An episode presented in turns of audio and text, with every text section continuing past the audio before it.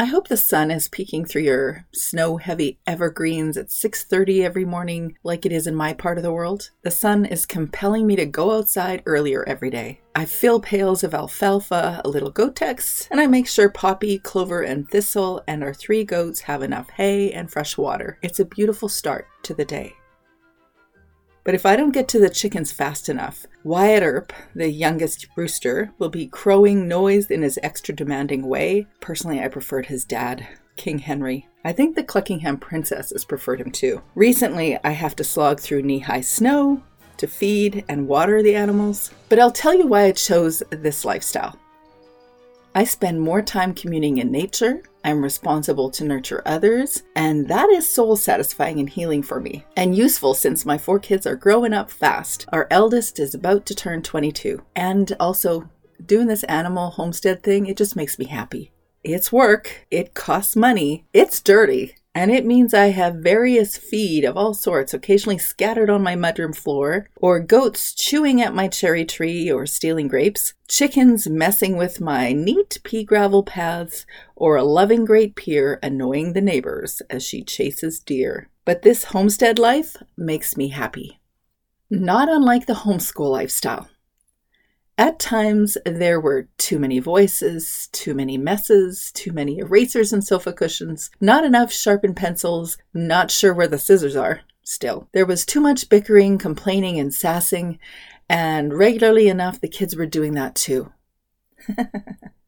but the homeschool lifestyle was family memory rich, packed with so many marvelous moments captured in my mind, my blog, and my Instagram page. It was the exact collage of beautiful family moments I'd always wanted to create. My charmed life. We had adventure as we packed the minivan with everything we needed for a six week trip to the Arctic. Everything, of course, but a spare tire, which was required for the Dempster Highway. We had kids that learned to read in different ways with various tools, kids that did what I asked when I asked, Kids that wondered why they had parents. Extroverted kids, introverted kids, kids that wanted to learn as a group, and kids that wanted to read on their beds. Kids who wanted college classes in high school, and kids who wanted high school. There were unit studies, seasons of Charlotte Mason, and unschooling, and classical homeschooling, and definitely eclectic homeschooling seasons, and a thousand iterations of homeschooling that shift, shift, shifted to my child's need, to a parent's need, to clarifying again what we believe in education is anyway. My charmed homeschool life has had more challenges than I ever would have signed up for. Welcome to life, and certainly welcome to family life. But it's also been a remarkable tool for a happy life. If you want to be able to say that too, then join me in this conversation Today, we are going to discuss Gretchen Rubin's book, The Happiness Project. And welcome, welcome to the Homeschool Mama Self Care Podcast. I'm Teresa, the homeschool life coach at capturingthecharmedlife.com. This season of the podcast, I'm dedicating to those homeschool moms who want to shed what's not working so they can show up authentically, purposefully, and confidently. So if that's you, welcome. So, on today's episode, we're going to discuss author Gretchen Rubin and her book, The Happiness Project. That's a book that came out a few years ago but has such resounding principles that I've included it on my Homeschool Mama reading list. And I think it's a useful tool, a useful book to help us think about how we're showing up in our homeschool lives and whether we want to be happy or happier or how to be happy in our homeschool lives. Before we get started, a few questions for you. What are your beliefs about happiness? What do you think about happy people? What are the benefits to being happy? And what disadvantages do you see? How can we build on our own happiness? What do we do when we're angry with our homeschooled kids?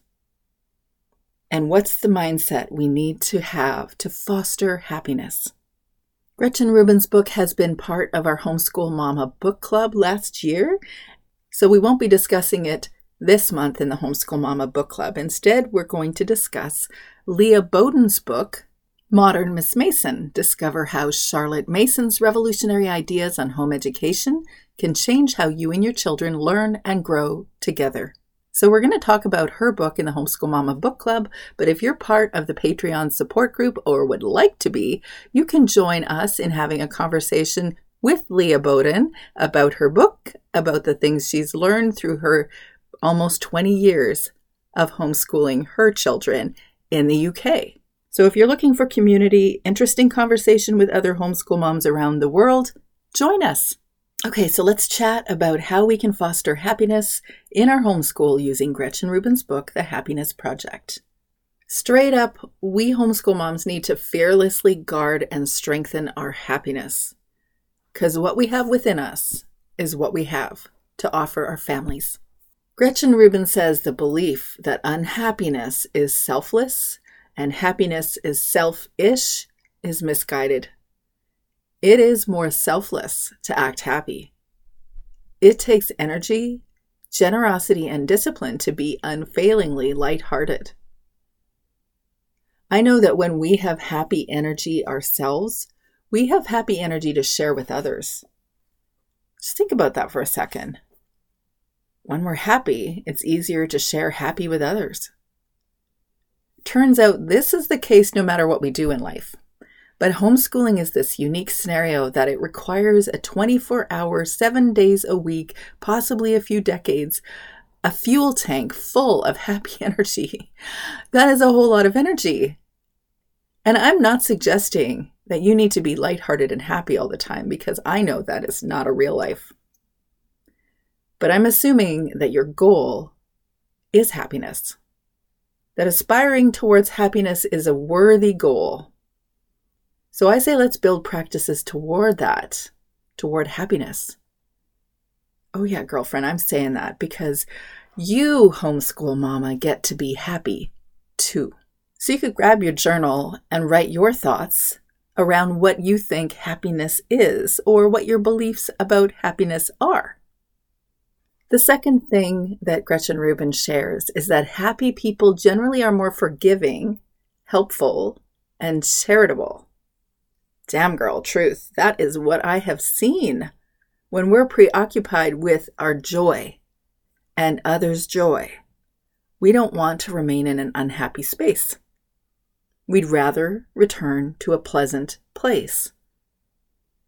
Though feeling angry or disappointed is only human, staying there with your anger or disappointment has no long term benefit to you or those around you. Because happy people are more forgiving, helpful, and charitable, obviously families are benefited because we have many reasons to be forgiving, helpful, and charitable. All kids and all families need forgiveness and charity. So if we're happy, then our families get more forgiveness, help, and kindness. Sounds like a win win. Gretchen Rubin reminds us that what you do every day matters more than what you do once in a while. And building in regular happy creating practices every day matters. Like these activities. Meditate on things that are true, to connect with that still small voice, to recognize that your thoughts are just thoughts, they're not you. We need to practice just being. If you head to my website, capturingthecharmedlife.com, you'll find a few of my favorite guided meditations. There's three there. There's a five minute grounding meditation, a loving kindness meditation, which is really like a prayer, and guided meditation for inner peace and calm. The second thing I like to include in my day, and maybe this is because over the course of my life I've lived with a soft tissue injury and also because I'm getting older, but yoga is powerful. It adds strength and relaxation to your physical body. And if you've got kids, you're expected to play, so you need to use that body. I share a few simple guided videos yoga videos to get you started. There's Yoga with Adriene. Uh, there's actually a video there for you about is yoga actually good for you? a yoga stretch for bedtime to release tension and stress. And I might add that I have found yoga to be as effective as a couple Advil for the normal aches and pains of life or that soft tissue injury that I spoke to. So, yoga can be an excellent practice that we include with our kids in our early morning routines, or it can be something we do with candlelight after the kids are in bed and just enjoy a little quiet at the end of the day. Intentionally schedule the simple things.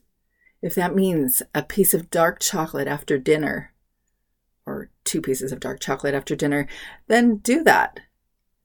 A stash of special cookies tucked under your bedroom corner chair for the stolen quiet time in the afternoon. By the way, I won't tell the kids. The fourth thing you can do is, well, I'm going to say consume chocolate. Just an ounce of really good dark chocolate or a magnesium supplement because if you are craving a lot of chocolate, it might be your sign that you need magnesium. I share an article on this post about why dark chocolate is good for you. You can find out more on my website. The fifth thing I share is to include supplements, brain fueling supplements, and all the other supplements that you could be taking that might increase your overall sense of well being. You can check out a few that I use on my website. You can also learn about a few of them in my book, Homeschool Mama Self Care Nurturing the Nurturer. There are many excellent resource people out there to help you learn more about natural supplements, but the first person that I learned from is a fellow named Dr. Daniel Amen. He's the author of a book that influenced me profoundly Change Your Brain, Change Your Life and also happens to be a psychiatrist that does a whole bunch of brain scans and knows that there are very key elements that we need to include in our life to fuel our brain. And if you have a happy brain, you're going to have a happy life. The sixth thing that I share is that we need quiet time. Planning, including a specific time of the day or time of the week where you have quiet time it could be a hot cup of coffee or mint tea before anyone talks with you. If your kids are not too small and waking you up as your very first alarm of the day. Uh, just a quiet space to think without others' voices. A quiet space, maybe to determine your thoughts or plans toward your day. A time to journal or plan or be quiet. And a time to speak daily affirmations to yourself. You can find the daily affirmations on the website post How Gretchen Rubin Informs My Homeschool. The seventh practice that I include every day is self awareness time. A powerful tool to understanding ourselves is to sit and listen to our uncomfortable feelings, to ask ourselves, why do you feel what you feel? What's the thought behind that feeling? What's the story behind that thought? We have to practice being gracious with ourselves, not judging our feelings as good or bad, but just observing them and honoring that we're a human being having a human experience and we're going to feel all the feels. When we unpack those feelings and ask ourselves, why are we feeling what we're feeling? To learn about our thoughts, to learn about the stories we've created around those thoughts, we become self aware. And if you're asking yourself, but girlfriend, where am I going to find the time to include self awareness practice? I'm going to give you three thoughts, or maybe four. The first is you don't have to. The second is build it into an alarm on your phone. So grab your phone, put an alarm inside the phone that reminds you once a day to stop and ask yourself how you feel. The second thing is create a self awareness journaling practice in your morning routine. And if you need a journal, I have all sorts of journals that I've created as a resource that would be designed perfectly for you. Questions that help you do deep dives on discussions around boundaries, on discussions around your big emotions or the experiences that you're having, and maybe your physical experiences. I've got a Homeschool Mama Daily Journal, a Reimagining Your Homeschool Journal, and a Deschool Your Journal. So if any of those topics sound like things you want to learn more about and understand how you're feeling or thinking around those topics, include them in your morning routine. The eighth thing I would suggest you do to build a happiness practice into your homeschool days is to accept all your feelings. No matter your feelings, whether it's disappointment or disgust, overwhelm, sadness, glee, frustration, contempt, or elation. All of them are yours because you're a human, and humans feel all sorts of feelings. Recognize that feelings can often pass like clouds in the sky. They don't stay static. Yet they're not entirely predictable either. Probably the weatherman or weather person is more capable of predicting the weather than you might be of predicting how you'll emotionally respond to different things in your atmosphere. That's why we need to develop practices to become more self aware. And unlike any other self care tip I offer, this one of observing yourself is a profound one. It'll help you unlock intense, uncomfortable feelings. And I'm delighted that this last week I've completed the Self Compassion for Homeschool Mama course. It's a self directed course that can help you do a deep dive of your emotional atmosphere, how you're speaking to yourself, how you're engaging yourself, and engaging the homeschool family life the way it is for you right now. It'll also provide you with strategies to address those things. So check out the Self Compassion for Homeschool Mama course. The ninth thing that I share that we can do to increase our happiness is to include daily exercise. Somehow, some way, every day. Or at least if you say every day, then maybe it'll happen most days. Girlfriend, we just need endorphin rushes. We need endorphin rushes for happy hormones and burning off tension. Tension that might have arisen because we're listening to kids squabbling, or maybe someone got hurt, or there's complaints about math problems, or you fill in the blank. But we need to burn off that tension with high intensity exercise that we enjoy like these three possible things that I share with you. And of course, however you move your body is the right way, and however you want to move the body is the ideal way. But just every day, plan every day. I share three workouts on the post, How Gretchen Rubin Informs My Homeschool. They are these three 10 minutes toned arms workout, the quick Pilates core workout, and an easy dance tutorial. It might be Dance Monkey. I like Dance Monkey. My kids know I love this tutorial and they don't like watching me do it, but I love doing it. And I will do it repeatedly every Friday night before I plan dinner. Include energizing activities. For me, that's writing, gardening, reading, nature. For you, maybe it's needlepoint or poetry. 1950s Art Deco, clothing design, makeup techniques, or travel blogs. You tell me. Whatever it is, do it every day, just 15 minutes. You can do that, or you can learn to do that, and your kids will learn that you are indeed going to do that if you include that practice every day. The next thing I'd share is to foster friendships. Nurturing friendships enables connections and satisfies the desire to know and be known. Friendships can be like comfort blankets. They can be the nurturing, supportive connections. Sometimes they can be novel experiences like traveling to a foreign country. If you're looking for authentic supportive community with me, you can connect in the Patreon support group for homeschool moms.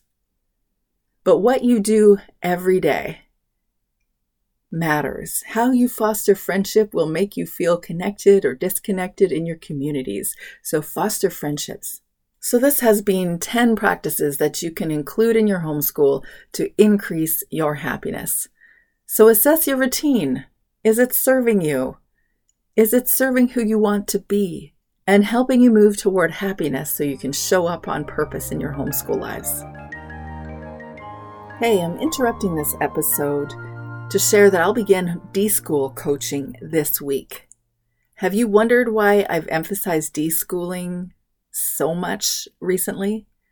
Since my focus is on your well being and your self care, it's because I know that how you think affects how you do your homeschool. And how you do your homeschool influences how satisfied you are homeschooling. I've been offering short thoughts on why Deschooling is valuable in every season of your homeschool on YouTube and Instagram. Deschool coaching is for the homeschool mama who wants more freedom, more individualization, and more purpose in hers and her kids' homeschools and lives. Is that you? If you like coaching around Deschooling, to shift your perspective from a schooled mindset that might be interfering with your homeschool satisfaction, then join me for teaching and perspective shifting coaching that can help move you toward more freedom and purpose in your homeschool life. So, what we're going to do at this intensive is an assessment of your present homeschool, an assessment of your kids, an assessment of your belief on what an education is anyway, exploratory questions and discussions that will help shift your perspective, and a plan to practically shift it toward your real kids and to your sense of satisfaction. We're going to allow for an hour and a half group intensive time, but there'll be small groups for the intention of going into a deep discussion that will truly serve you. You'll receive personal feedback and the Deschool Your Homeschool Journaling Workbook for you to continue the work afterward. And if you're already part of the Patreon support group, remember that you have a 14% discount coupon available for you in the Patreon support group. If you want to learn more, connect with me at www.capturingthecharmedlife.com. Now back to the episode. Gretchen Rubin says that the first splendid truth in order to be happy is that I need to think about feeling good, feeling bad, and feeling right in an atmosphere of growth. So, what is she saying? She's saying essentially, you want to think of yourself as on a growth trajectory. Always assume that your life is about growth. So, how are we going to apply that to our homeschool life and living our homeschool life on purpose? Well, first, I'd say with a vision. Our underlying vision for our homeschools and our personal visions for our lives influence how our children are receiving from us, how they're experiencing us, how they engage us. Our kids naturally take our energy and focus in life as they absorb our natural values. The stuff we actually believe, not the stuff we think we believe or the things that we want to believe. And I'm not saying that they're mirrored imprints of us because I know they're not, but our kids do naturally take on our true values. But we get to determine our vision. We get to include that vision and create that vision and include it in our practical day to day experience. So we have to start with a vision to live a homeschool life on purpose. Know that how you see yourself affects how you are in your world. Whether you think it's useful for others to acknowledge you when you walk into a room, or whether you recognize that you have intrinsic value that is useful for others, whether you determine you get to have others attend to you as well as you attending to them, how you view yourself affects how you present yourself in your world. It's worth an assessment to question how you're actually showing up how you are received by others, including your kids, and whether we're being received the way we think we're being received. If we're living in an atmosphere of growth, we need to accept our mess and our imperfections because we all have a mess inside, everyone, not just you and not just me. Imperfect is just the way this life thing is. But if you push back against the reality of your mess or imperfection, attempting to not directly deceive, but essentially deceive others or yourself that you're not a mess, you'll be in a whole lot more of a mess. So accept your mess and your imperfections. Growth mindset is our goal. And growth and learning are just as much a reality as a mess. Unless we pretend there's no mess, then there can be no growth. When we accept we're always on a growth trajectory, we can more readily accept our mess. And when we accept it, we're more likely to grow. The fifth and final thing that Gretchen Rubin shares that I think helps us to embrace our happiness is to engage our anger and our frustration in a different way. Studies show that aggressively expressing anger doesn't relieve our anger, it actually amplifies it. You can learn more about those research studies in Gretchen Rubin's book. It was a surprise to me that this was the case. Haven't we always been told to punch a pillow or go for a run or yell at our kid when we're angry? Okay, probably not the last one. But we have to give it expression. We have to give our anger expression, right? Or get it outside of ourselves. I've heard other research that suggests otherwise. I've heard through Gretchen Rubin's book and through other research that it turns out ex- aggressively expressing our anger doesn't relieve our anger, it amplifies it.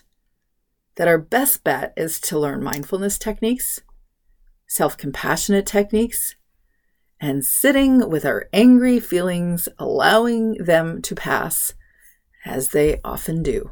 Now, I write that with as much ease as my happy writing fingers can type, which is really quickly, but I am as challenged to put that into action at times as probably anybody, even though I've spent years practicing. I love the conversation that I had with Judy Arnall about addressing anger on my podcast, season one. Judy and I discussed how to deal with anger as you homeschool. Because, girlfriend, homeschooling ain't no utopia. And if you've ever been angry with your kids before homeschooling, well, you'll discover as a homeschooler, you'll have a lot of options to do it afterward. Judy suggested these ideas have a yes list. These are the things you allow yourself to do when you're angry. Have a no list. These are the things you don't allow yourself to do when you're angry. Recognize that anger is a signal for change. Something's not right. You need to shift something. Know that you can change yourself, or know that you can remove yourself from the situation. And know that you can negotiate for someone to change themselves. If you want to learn more about that, check it out on season one of the Homeschool Mama Self Care podcast. This lady's name is Judy Arnall. She's the author of Unschool to University and various other books, and such an interesting conversation about how to address anger in our homeschools. Acknowledging anger as a sign that you need to change something or address something in someone else is a healthy and happy way to approach your angry feelings. So, what do you think? Have you had a shift in how you think about happiness, why it's valuable for you to create practices toward it? I have a wall hanging that says happiness isn't a destination, it's a way of life. That's a beautiful reminder to me that happiness isn't a place that we arrive at, it's a continual practice. So, have your beliefs about happiness shifted? Now, what do you think about happy people? And how can you build on your own happiness? Thanks for joining me today. It means a lot to me to hear from you. You can find me on Instagram, Facebook, the Patreon support group, or my website, capturingthecharmedlife.com. Shoot me a message with your thoughts, your ideas, or questions. And if you'd invest a couple minutes in me, could you leave a review on Apple Podcasts? If you grab your phone, find my podcast, and go to the bottom of the page, you'll see a button that says Write a Review. When you do this, write a review, you're sending a message to the algorithm gods to let them know to share my podcast with other homeschool families. Recently, I heard from Jen. Jen is a Waldorf inspired unschooler in my own town that has a Maple Rose store, Love Maple Rose store. It's a Waldorf inspired store for homeschool families. She said in her newsletter, in other news, Recently, I had the pleasure of finally meeting Teresa Wiedrich in person. She's a homeschool coach and author who lives just around the corner from me, but we'd originally became friends in Instagram. Funny that, huh? I'm happy to have her book in the shop now. Woot woot! I read it a couple years ago and filled it with many dog ears and highlights. I love it. I hope you do too, because you can't care for yourself too much. Ain't that the truth? She also shares if you're a homeschool parent like I am, this is the kind of book that you need to read. Homeschooling is a big job. If you're doing it, you know it. In Homeschool Mama Self Care Nurturing the Nurturer, Teresa will help you grapple with overwhelm, doubt, perfectionism, anger, boredom, and impatience. She knows how easy it is to overlook basic self nurturing when faced with a steady stream of childhood needs. She brings her experience to help you learn to reframe those uncomfortable feelings and develop the perspective that implementing self care practices brings. Teresa has a wonderful blog, offers homeschooling courses and mentoring to parents around the world and she hosts the Homeschool Mama Self Care podcast. Thank you so much for sharing that, Jen. You can find Jen's Waldorf inspired store for homeschool mamas at www.lovemaplerose.com. Until next week, I hope that you and your homeschool kids can turn your homeschool challenges into your homeschool charms. You've got this, girlfriend.